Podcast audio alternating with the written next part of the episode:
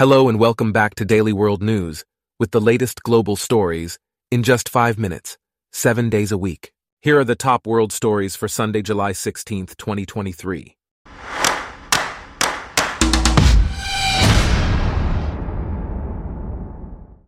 Today's episode is brought to you by Blogcast, your personalized audio feed, available on iPhone and Android. World renowned architect Frank Gehry is returning to his childhood neighborhood in Toronto with his latest project, Forma. The collaboration between Gehry and theater owner David Mirvish was originally planned as three towers, but was scaled back after public backlash. Gehry recently posed for groundbreaking photos and met with developers to discuss the project. The project holds sentimental value for Gehry as it brings him back to the streets of his Canadian childhood. In other news, Record breaking heat waves have swept across the globe, with the hottest week ever recorded occurring between July 3rd and July 10th.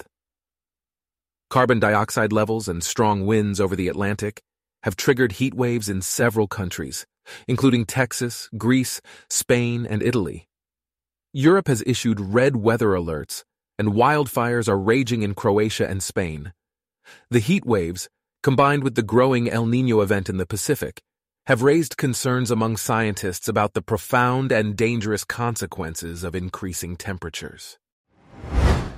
Meanwhile, despite her loss in the Wimbledon final, tennis player Ons Jabeur has become a symbol of hope for Tunisians. Jabeur, a 28-year-old woman from Tunisia, has brought the sport to the masses in her home country. Despite the defeat, Tunisians are now hooked on tennis and have hope for the future of sports in Tunisia. In other news, Pita Limjaroenrat, leader of Thailand's Move Forward Party, has raised the possibility of a political ally leading the new government if he fails to become prime minister. Lim Limjaroenrat's Progressive Party won the election, but lost the initial vote for the premiership. If he fails again, he will ask the Pheu Thai Party to lead the government formation. The two parties are part of an eight party alliance with a majority in the lower house, but face obstacles in the Senate. Also, strikes by airport and airline staff have resulted in the grounding of hundreds of flights and stranded thousands of travelers in Italy and Belgium.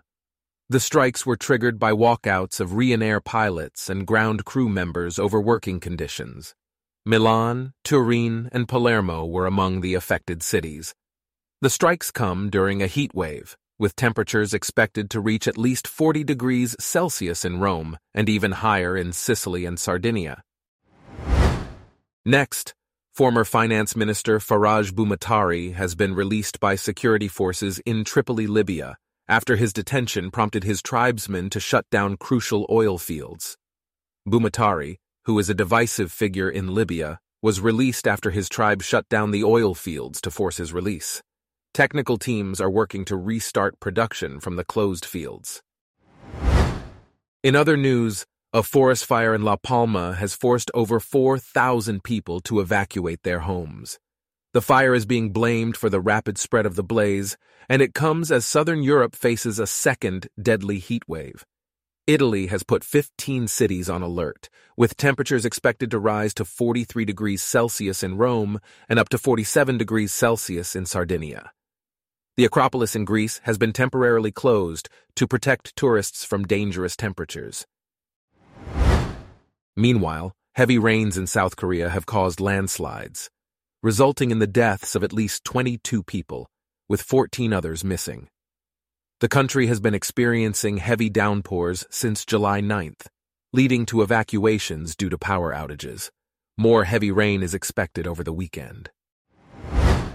In other news, the Kremlin claims to have thwarted a plot to kill prominent journalists in Ukraine, according to reports from Ukrainian President Volodymyr Zelensky and a top Ukrainian general. The alleged plot involved replacing the leader of Wagner's fighters in Ukraine, Yevgeny Prigozhin. However, none of the alleged Russian air defense systems have been shot down, and there is no evidence linking them to Russia's invasion of Ukraine. A senior cleric of a branch of the Ukrainian Orthodox Church has been detained on suspicion of sympathizing with Russia-related activities. Lastly, the Spanish town of Castrillo de Murcia is hosting El Colacho, a traditional festival where men jump over babies laid out on mattresses in the streets. This year marks the 400th official ceremony of the festival, which has become ingrained in the town's culture. The main event is a spectacle for parents, with their infants participating in the tradition. Our top world stories for today are brought to you by Blogcast, your personalized audio feed. Download the free Blogcast app on your iPhone or Android today. If you enjoyed this, please consider listening to our other podcasts Daily Business News, Daily Tech News, Daily Science News, and Daily Lifestyle News. Thanks for listening. Blogcast.